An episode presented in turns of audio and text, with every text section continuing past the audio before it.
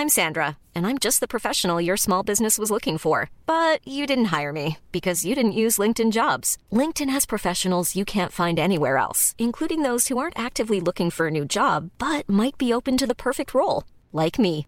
In a given month, over 70% of LinkedIn users don't visit other leading job sites. So if you're not looking on LinkedIn, you'll miss out on great candidates like Sandra. Start hiring professionals like a professional. Post your free job on linkedin.com/people today. You've tuned in to Sci-Fi Fidelity, episode 99, Motherland, Fort Salem.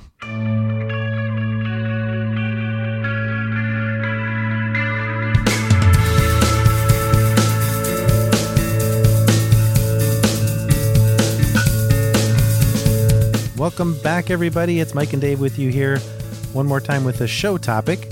And this one's for Motherland Fort Salem. Lo- looking forward to this one quite a bit. And I don't know, it has a, a nice flavor for our final show topic because it's just fun.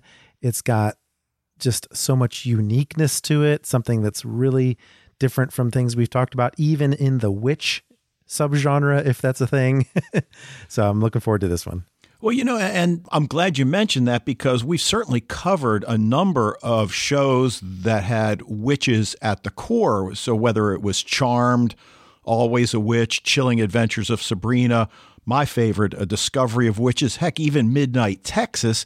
Yet those were all fairly typical for the kinds of ideas and themes and, and storylines that we see out of shows with witches at the center.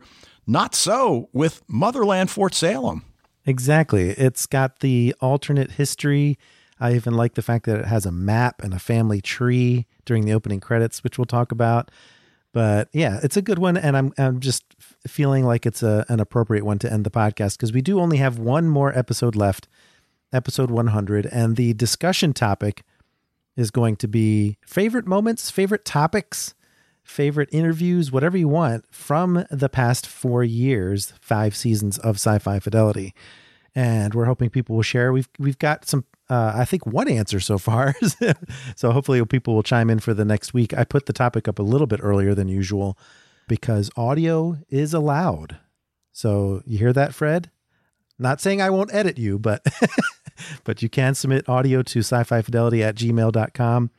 And we're hoping we get some people who are sharing some memories for us to go out on. And Dave and I, of course, will share our three favorites each from the podcast over the years. So that's going to be a fun one to end on as well. Yeah, and I think this will be one case where we really don't have any overlap. I'm pretty sure you're not going to choose the three I have in mind, and uh, I feel fairly confident I won't choose the three you have in mind. Yeah, that'll be cool. So it'll be a nice little diverse way to end up things. And speaking of diverse, I love that Motherland Fort Salem fits into the vein that I think a lot of sci-fi, especially in this free-form audience, you might say, since it is on a channel that is known for its younger skewing content. You always have to have like the lesbian character. You've got to have the the young people having different personality types. The the shy one, the naive one, the cocky one, and the the loner or the outcast. And I think that formula works really well here. And it's weird that I'm even calling it a formula because it doesn't feel like that in this show. Well, I know, and, and, you know, when we talked earlier in the week, you mentioned you know feelings about the hundred and connections to the story here, and, and certainly one that came to mind for me is revolution. And I certainly don't mean that as any kind of a negative. I I just got that feel because one of the things, and I know we'll talk about this, is the world building in this show. Oh yeah, just really well done. And I felt like there was a little Starship Troopers flavor to it as well that kind of felt like, you know, soldiers, some of which are seeking glory, some of which think that that's a bunch of hooey.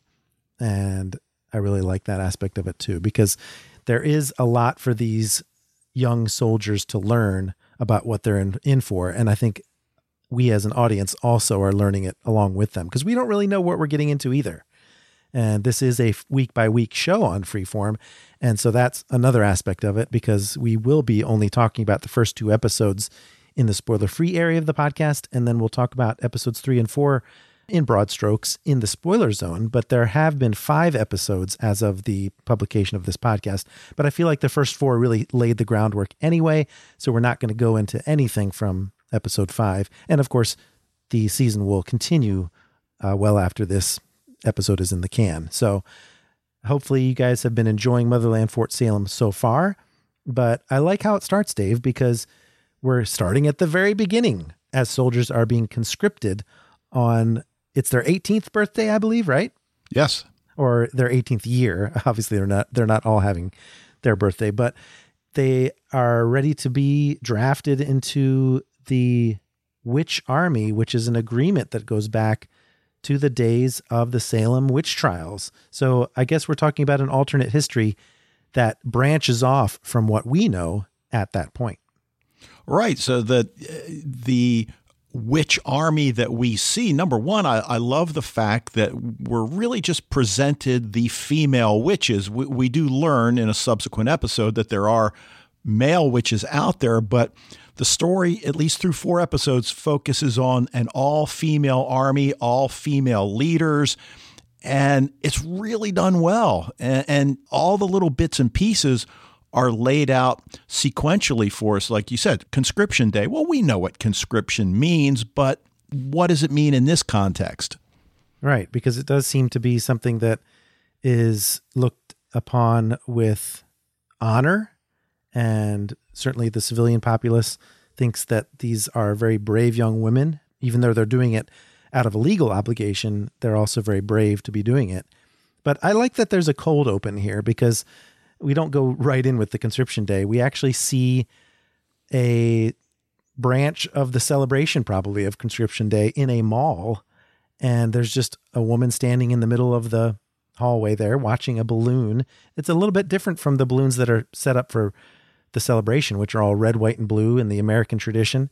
But this light blue balloon is floating down almost as though it's being called by the young woman standing in the middle of the promenade. And this balloon, we learn, has a sort of a dastardly connotation as it drifts down and pops. And suddenly, all around her, people start jumping from the balconies, some even climbing up higher so that they can make sure that their fall is fatal. And so it basically was some sort of spell to cause a bunch of human civilians to jump to their deaths. And this is considered to be a terrorist attack from an organization known as the Spree, which it takes us a while to learn just what they're all about. Right. And uh, again, I love the vagueness that is associated with the spree through really even several episodes. But as you mentioned, this cold open, we certainly get the feeling that these are probably witches in their own right. Yeah. And I'm already getting the vibe, although it kind of faded out as the episodes went along, but I'm sure it'll come back in these first episodes that the spree might be kind of like Liber8 in Continuum, where, okay, their methods are horrible, but maybe behind it all, they've got the right idea of freedom to cast and be the kind of witches that they want to be without being part of this military industrial complex that America seems to be in right now because I don't want to say there there is a president of the United States, but there certainly is a power play almost as though you feel like at any moment there could be a military coup and suddenly we would be under that type of rule rather than a democratic rule. Yes, protector, who are you protecting? exactly.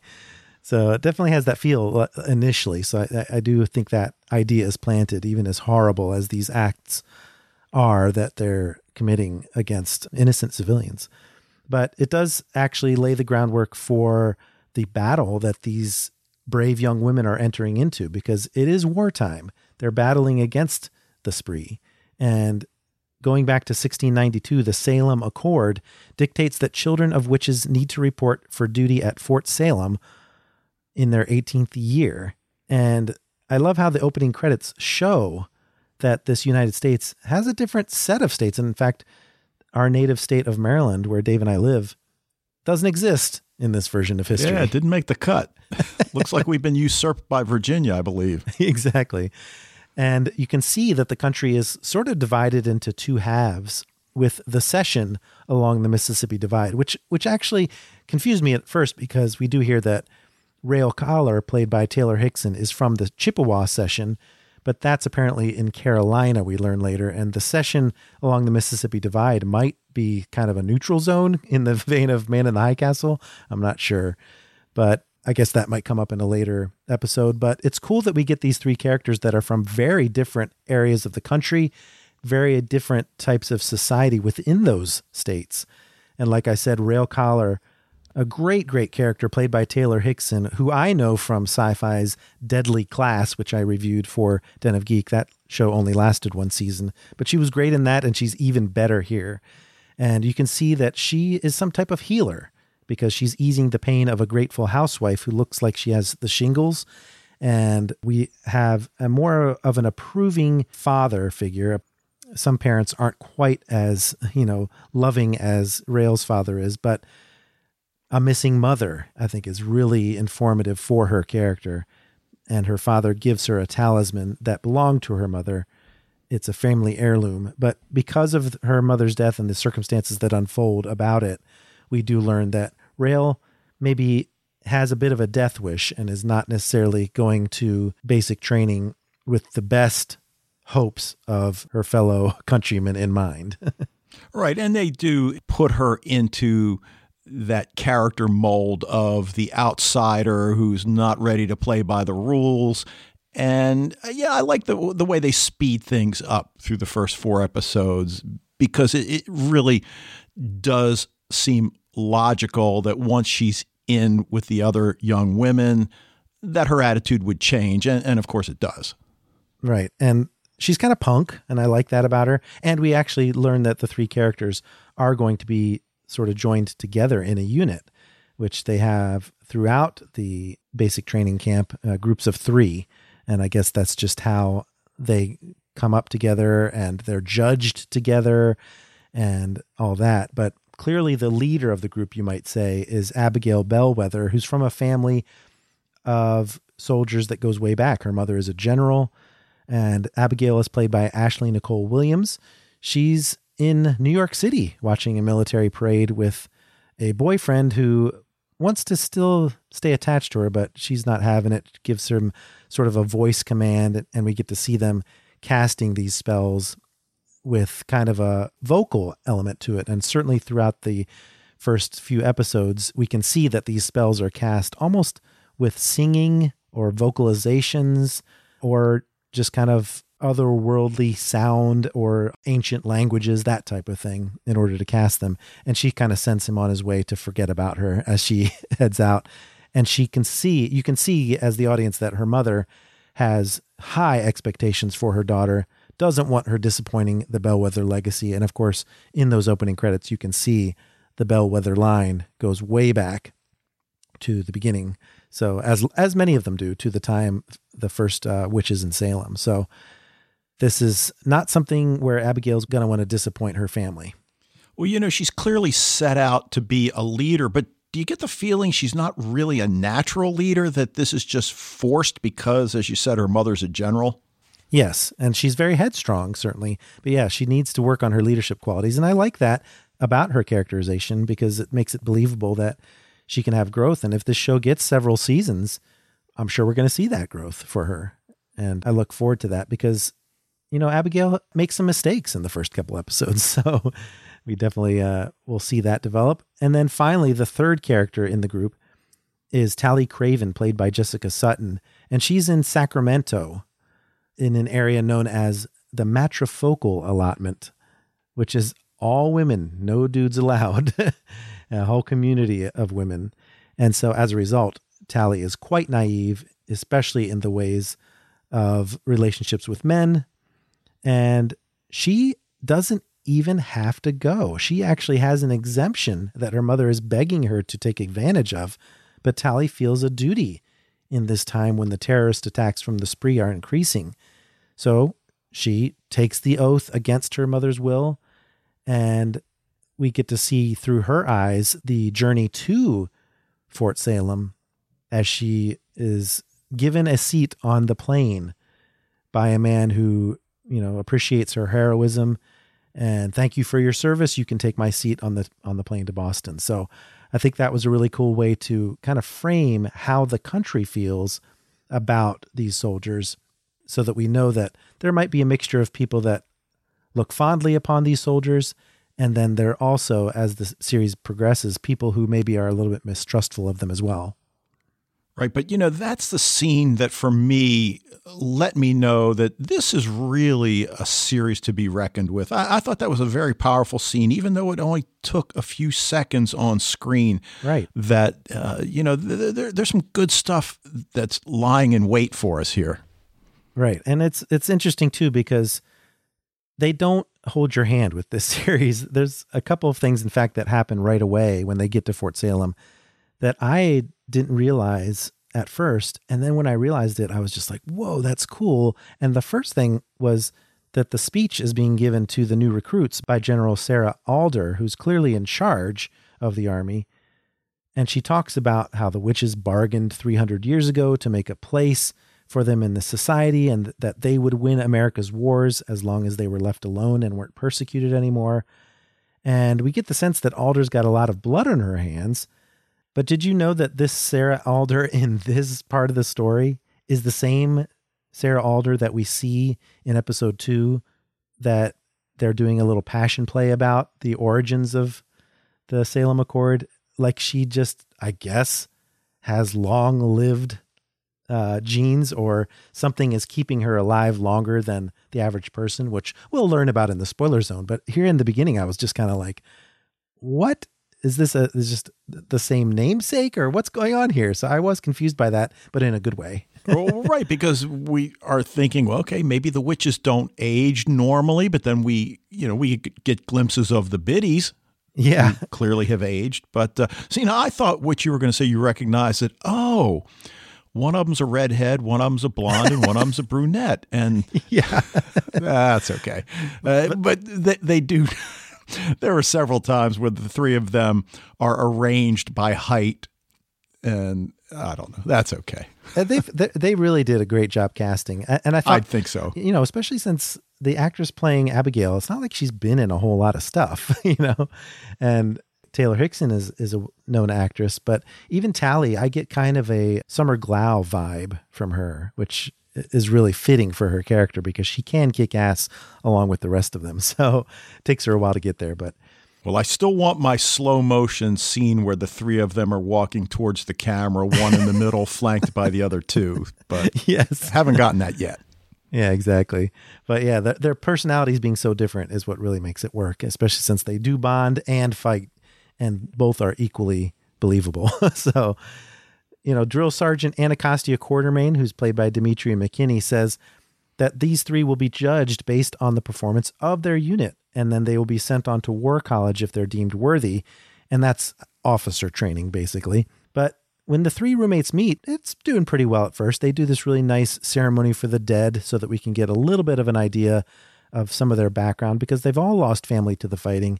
And in particular, we learn about Raelle's mother having died under circumstances that she felt were you know maybe heroic certainly but maybe could have been different. And Raelle certainly misses her mother as as they all do miss the people that that they've lost. But you know because Raelle ducks out on the very first training exercises and this is not something that's going to change. She's going to keep doing this throughout the series. We do get to watch experienced soldiers wielding tornadoes in their training out beyond the fence. And this is where she meets a character named Scylla, which isn't foreboding at all, Dave. No, na- no.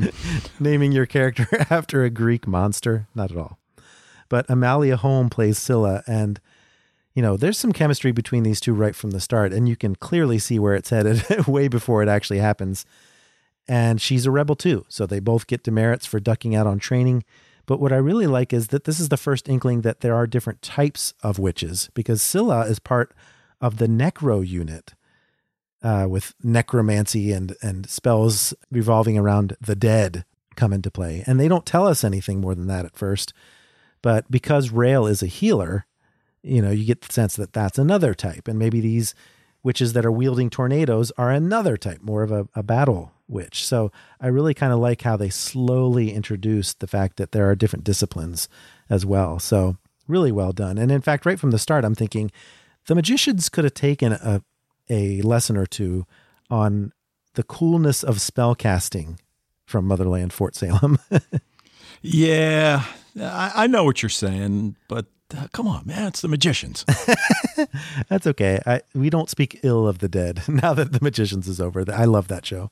But basically, they have different terminology in the show. I do like that they refer to a drug that is used, a combat enhancement drug called salva, which Scylla and Raelle use to kind of get high.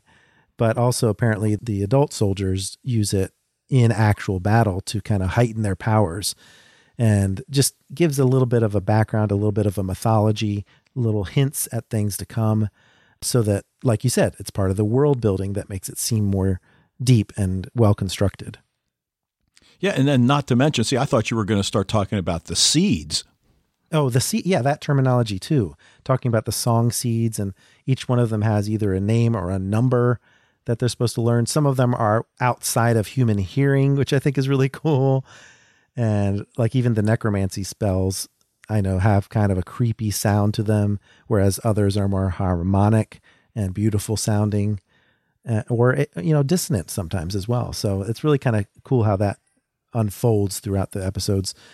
But right away, because Raelle has been doing these things, Abigail is pissed because they start out with low rankings, and she's expected to be among the top. And then what'd you think about when Abigail goes to talk to the general because clearly she's got the pressure of her mother looming over her and she's got this blonde girl that's not pulling her weight at the beginning and she's not having any of it. But i, I like the way that scene turned out. Yeah and abigail should have known better you get the sense. And she she feels like i should have known better because you're not supposed to do that. You need to get your unit together no matter what difficulties you have. Apparently, it's a huge faux pas, and Abigail gets kind of knocked down for it. And you know, you need to get whatever differences out in the open and sometimes even use it to your advantage. I think in some cases their conflict actually makes them more powerful and makes their spells among the best in the entire freshman class, as it were. yeah, I mean, look, if you're going to be a good leader, be a good leader. Uh, you know, do what it takes. And, and, I think it was so great that the general just told her to get the hell out of my office and make it work. Yeah, and I like that Tally even gets pissed that Abigail did this. It's like, okay, Raelle avoids responsibility, but Abigail has a superiority complex, Tally notes. And she's the one. Tally says, I'm the one who should walk. and it's like, yeah, I like that she stood up for herself there. But Scylla gives some advice to Raelle because, you know, she can't keep doing this, ducking out on training and having a death wish. And she basically wants to screw up so that she is put in the front lines, in the trenches, and dies very quickly because that's all Raelle wants. She just wants to get her life over with, fulfill her obligation, and join her mother in the afterlife or whatever it is she believes. So Scylla gives some interesting advice. She says, The way over is under, and the way out is in, which I took to mean that she should just go ahead and get trained and then use the training to escape or do her own thing, which of course is kind of the philosophy of the spree, if you think about it. They don't necessarily want to be under the military's collar, as it were, but at the same time, you know, you need their tutelage in order to become a powerful witch. Right. And it's certainly foreboding about what we learn about Scylla. Exactly. Because as the time goes by, Scylla is seen to be going a little bit more and more off her leash, I guess you could say. But we'll get to that in a minute because we do clearly see, and I guess I kind of saw it coming, but it, it, as a pilot, it's just really solid because it ends with that twist ending, if you will, of Scylla kind of revealing to us the fact that she was the same woman as was in the opening, the cold open, that affected the terrorist attack at them all. So, were you surprised at all by that when she pulled out her lighter and and burned off her face. yeah, and I'm still trying to get a handle on how that all works exactly. yeah. And you know, even 4 episodes in, it's still not exactly clear the mechanics of it, but that's okay. I mean, we've certainly figured out enough. But yeah, I was surprised, sure. Yeah, and and I think that's the kind of magic that might be a little bit more forbidden or maybe even unknown to the American soldiers and their ilk, which kind of worried me at first. I thought, oh, we're going to do this mistaken identity thing. Anybody can be a Cylon, that sort of thing. And it didn't turn out that way. So I'm, I'm glad to hear that. Um, although by the ep- end of episode four, we'll talk about in the spoiler zone, there may have been a little twist on that. But we do get a background about what's going on in the wider world. And I like that it's got this international feel because we see the general talking to President Kelly Wade. They go kind of back and forth, power play kind of conversation. And the president really wants to hear that they are going to be able to combat this new threat from the spree. And Alder kind of says, Well, we've got a way of tracking these forbidden spells that they're casting and we know that they need a pocket of air, thus the balloons. And also, I think they used a, a old Coke bottle or a two liter bottle to carry out one of the attacks as well. And it's really just a spell that's been captured inside of something, and when it bursts, the spell is cast. But it seems like the president didn't know that, and she's wondering why she didn't know that. And the general just says, well, these are military matters. And that's where I get the sense that there's a real divide between the political power and the military power. Right. And, and the other thing, we do get the sense that there is a more traditional army as well. Yeah, a civilian army. Right. And the army of the witches is fighting a battle in Kiev which I don't know that involves the spree per se, but it must. So I, I at first thought the spree were a uniquely American problem, but apparently the Russians are dealing with them as well.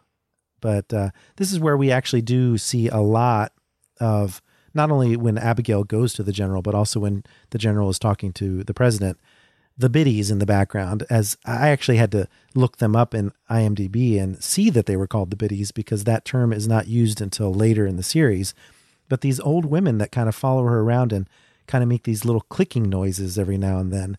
And they seem to be linked to the general's emotional state. Would that be accurate, Dave? Yeah. Oh, yeah. I think so. And, and, you know, you mentioned the the clicking noises that they make, generally to show their displeasure about something. Right. But the other thing we haven't talked about is that unifying physical act that the soldiers make, where they stamp their feet together. Yeah, it's so cool.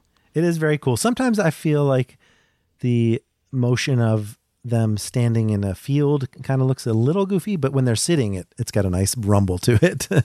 so that's their method of applause. But the training is just really cool as it progresses, and I think it really is kind of nice to see the process of you know the different conflicts within the recruitment class and even within the unit but we see that Scylla is avoiding questions that Raelle has about her background. And right away, Raelle has a little bit of misgivings that, you know, you keep thinking are going to lead somewhere. And, and Scylla keeps being able to dodge her way out of it. But because Raelle is late to inspection after spending time with Scylla, she gets patrol duty. And on patrol, I really like the scene where she meets this Lieutenant Helen Graves, who's a sophomore necro at War College also on patrol, checking doors, make sure they're locked and all that. And she talks about the four different types of witches that we've not been exposed to in their entirety yet. We've heard about the necros, but Raelle's type of healer are called fixers. And I would imagine the blasters that the lieutenant refers to are the ones that we saw using the tornadoes. And then there's another type called knowers who are able to kind of see around corners and you know, predict the right paths and everything. And I think Tally might be headed down that road because we see in an, a later episode that she's able to identify different colors of flags that are hidden behind boxes or whatever, something like that. And so I think it's going to be interesting to see if maybe Abigail becomes a blaster and then she has a knower and a fixer in her unit as well. And then Scylla, I guess, is the representative necro. yeah. So. That's kind of cool. Yeah. But the healing does come into play, of course, because Abigail bears the brunt of punishment almost as though she's the leader of the unit, but also because I think the drill sergeant knows how to manipulate this group into cooperating and being a very powerful group. So when Raelle tries to heal Abigail's wounds that she took during an endurance test that has her coughing blood, uh, she's rejected. And, you know, that's something that Abigail has to be able to accept help. And I think that's another mark of a leadership that she needs to learn. Yeah, it is kind of a turning point for the group because she does sort of relent after a brief time. Right. Especially since when they are in training where they're kind of showing this, I think it's called a wind shear spell. You know, they're arguing as they take their turn. It's almost like you're you're doing a soccer drill or something where the unit in the front tries to shoot a hole in a block of solid metal. And then as the tensions heat up, as they argue more and more, finally the argument comes to a boiling point and the three of them step to the front of the line and blast a hole straight through an inch thick slab of steel. So that was really cool. well, you know, the other thing I liked about that scene is that the drill sergeant or whatever her rank is acknowledges this act that the three women unit has performed in front of everybody. And, you know, so many times we see in this kind of a situation, you know, okay, fine, that's what you're supposed to do. Get to the back of the line. exactly. And that could have been her reaction too. Because earlier we did see when Scylla gave Raelle the advice to play along so that you can learn what you need to and then make your own fate. She comes and joins the group, and that's when they are able to harmonize enough to create this giant version of kind of like a swirling mass above a tuning fork that their classmates are barely able to muster a tiny little sliver of. So, you know, definitely think that these three are going to be much more powerful than than their classmates. But one thing that definitely comes into play is this conspiracy element because Scylla does stop in to be with Raelle and kind of shows her some really cool aspects, some more lighthearted aspects of necromancy by bringing a mushroom to life in this very beautiful way. And because Raelle is kind of falling for her now, Scylla is able to tell this balloon in the mirror, which is kind of very weird and Stephen King like, if you ask me. She says, She's mine and wants to be extracted but the balloon kind of lashes out and breaks the mirror. So Scylla is not calling the shots. And I like that we learned very early on that Scylla's going to have to toe the line and not just fall in love herself, despite the fact that she has a mission to just string Raelle along. Right. And that's left pretty gray throughout the first four episodes, whether mm-hmm. or not she really has feelings for Ray. Exactly.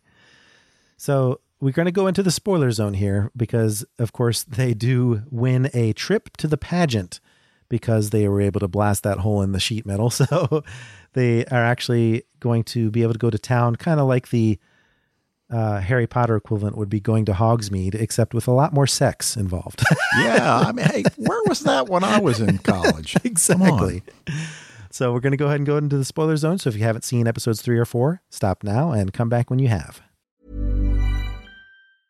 Hiring for your small business? If you're not looking for professionals on LinkedIn, you're looking in the wrong place. That's like looking for your car keys in a fish tank. LinkedIn helps you hire professionals you can't find anywhere else, even those who aren't actively searching for a new job but might be open to the perfect role. In a given month, over 70% of LinkedIn users don't even visit other leading job sites. So start looking in the right place. With LinkedIn, you can hire professionals like a professional. Post your free job on linkedin.com slash people today.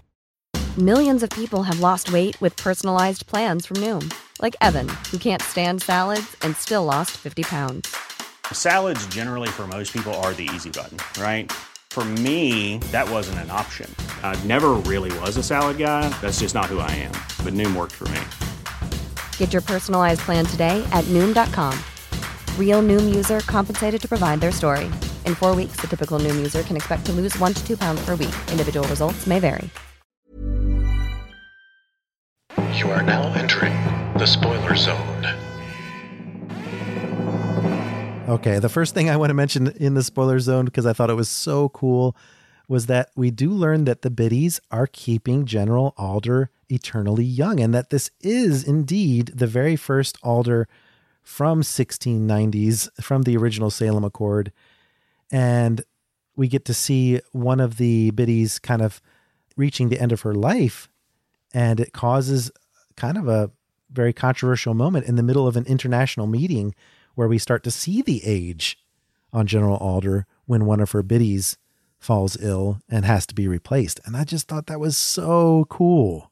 But you know the other thing, and and I agree. I thought it was cool too, and and cool how one of the young women stepped up, comes up and takes her place, and yep. and immediately ages to to take on Alder's age. But what did the general do to deserve eternal youth?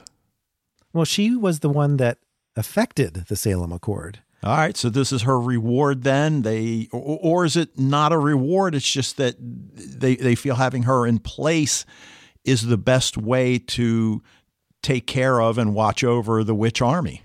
Right. And I think also it might be a play that kind of speaks to her dictatorship over the Fort Salem concept because like I said, if Spree is Liber8, then General Alder is Alec Sadler. I know? love it. I love it. you know, where she just thinks she knows what's right for everyone, but she's doing it at the expense of all their freedoms. So I think it's going to be interesting to see it unfold in, in that sense. So then Ray is Kiera Cameron? yeah, exactly. Okay. Or one of them anyway. Maybe the three of them together are Kiera Cameron. Okay.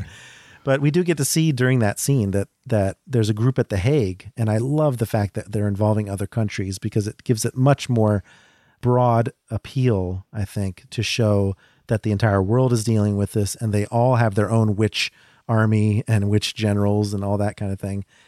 So there's this tiny little mention of a desert group of singers that have seeds that have never been heard before. I think the Russian contingent brings it to their attention. Now, of course, it just gets that mention and we don't hear about it. I'm sure it's going to come up later.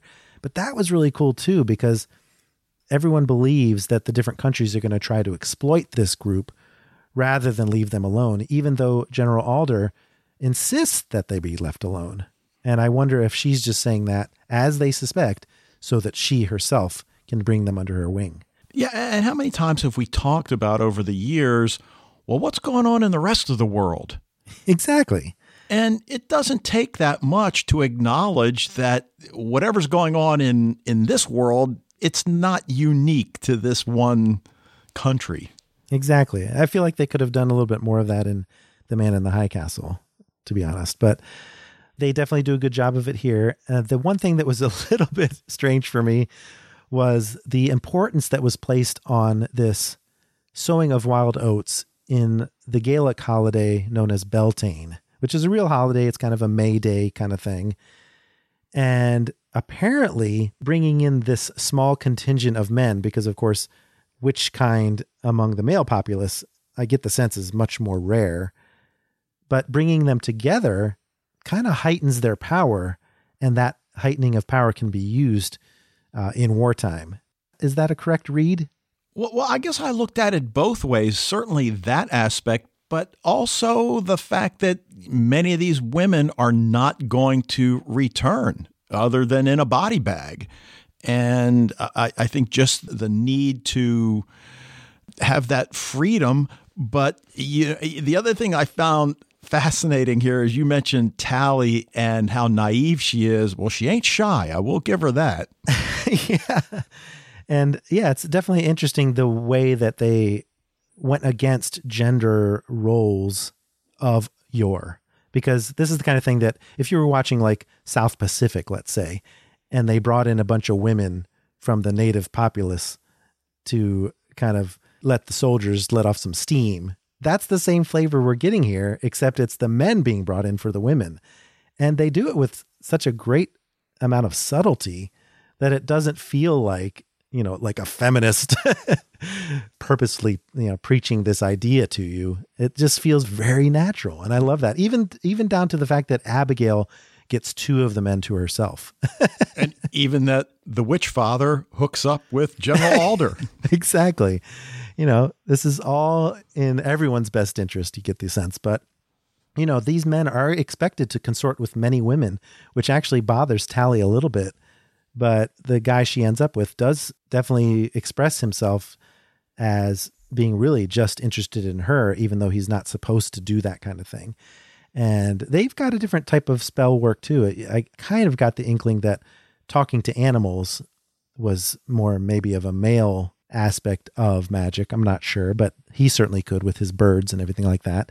What I really loved about Beltane was the dance called the reel, which was right before you know everyone went off to have sex in the woods you know but the dance it was all like synchronized almost as though it were being choreographed by magic and just a really cool scene could have been super cheesy but definitely wasn't yeah, and I like the fact that Raelle participates because again, this is not her thing typically. Yeah.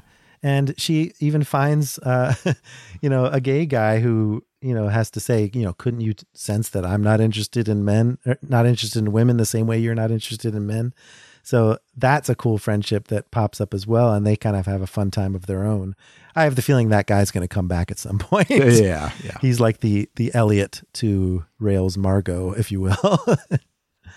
but the character of Porter, that's the one that really uh, we're going to have to end up with here in the spoiler zone because Porter is one of the men that comes into in for Beltane, and he knows Scylla from her youth.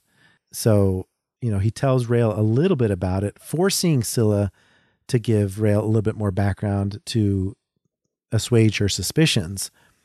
But Porter does suspect that perhaps the fact that Scylla's parents were deserters, or they avoided, they were draft dodgers, I should say, not deserters.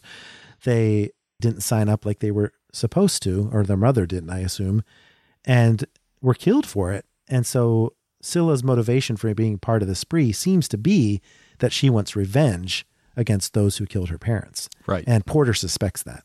Right. And, and we also get the idea from him that maybe they had a romantic relationship in the past as well. Exactly. And that is played to its fullest effect because his subsequent suicide, which is Scylla's way of getting rid of him. She uses the same spell that she's been using the whole time to make him overcome with an unbearable sadness. and he throws himself off the roof. But, you know, some things fall into place that definitely seem like they're going to blow everything for Scylla, including the fact that the necro teachers want to take this rare opportunity of a dead person in their midst to show them a spell for reviving the dead to communicate with them briefly before sending them along their way. And Scylla tries to sabotage this, tries to turn up the heat in the lab so that the body can't be revived, but she doesn't succeed. But apparently she doesn't need it. And I was very kind of surprised when Porter's dead body told an untruth, you know, belying the the old saying dead men tell no lies. you know, it seems like they do. Well, I wasn't sure whether I was more surprised or Scylla. Yeah. But that's what's so cool about the ending is that, you know, Raelle apparently shows up to have another visit with Scylla, except it's not Raelle at all. It's some kind of boss lady within the spree that has shown up to basically put Scylla in her place. Listen, you're supposed to bring her to us, not bring her to yourself. And she kind of intimates that they're the ones. The spree had to actually do something to Porter or do something to his body to prevent him from telling the truth during that brief uh, communication that the Necros were able to to get out of him. Right. So it looks like the next step is going to be the Bellweather wedding, which Abigail's mother has insisted she bring her a unit to, and this boss of the spree has insisted that Scylla get herself invited to as well. So you can see where this is headed, but that's that's exactly why I wanted to end the spoiler zone with episode four because you know you can see that there are more stories to come but you know we only have time to discuss so much in these uh 40 to 45 minute podcasts that we do. So it's just a great intro to this world. The world building is wonderful and the characters are immediately magnetic. Yeah. I, i'm just so pleasantly surprised how this has turned out. Yeah, I mean, it could, it could have been a show like like uh, I know a lot of Sirens. People, yeah, but I think it it definitely uh, surprised me in that sense because I wasn't sure. You know, are we going to do Motherland Fort Salem? Is it going to be a show that we actually enjoy? And I very much did, and I know you did too. So, as I mentioned, the 100th episode is next, our final episode, and we definitely want to thank everybody for joining on this us on this great journey. So, please share uh, your memories of the podcast and tell us the different parts of the podcast you enjoyed over the years by going to our Facebook group at facebook.com slash groups slash sci-fi fidelity and sharing with us your favorite memory from the podcast over the years, your favorite topic, your favorite, you know, discussion, show, interview, whatever you want, or even just a moment that you enjoyed somewhere along the line. And you can do that also by submitting an audio. Just record yourself and submit the audio file to sci-fi fidelity at gmail.com. So that's it, I guess. Still, you can keep the discussion going on social media. You can follow Den of Geek, of course, on Twitter and Facebook at Den of Geek US, and we will still be at Sci Fi Fidelity. But in the meantime, you can find me over at Sci Fi TV Rewatch uh, at sci fi TV Rewatch.podbean.com. And, and Wayne and I are going to be covering season three of Dark in eight or nine weeks or so. Mike and I will continue reviewing your favorite genre television at Den of Geek. So, make sure you find your way there as well.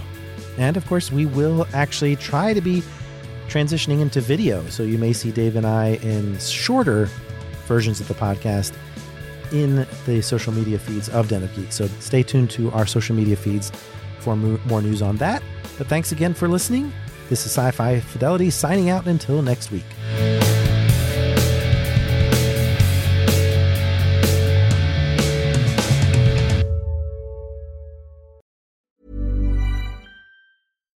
It's Paige DeSorbo from Giggly Squad. High quality fashion without the price tag. Say hello to Quince. I'm snagging high-end essentials like cozy cashmere sweaters, sleek leather jackets, fine jewelry, and so much more. With Quince being 50 to 80% less than similar brands. And they partner with factories that prioritize safe, ethical, and responsible manufacturing. I love that. Luxury quality within reach. Go to quince.com slash style to get free shipping and 365 day returns on your next order. Quince.com slash style.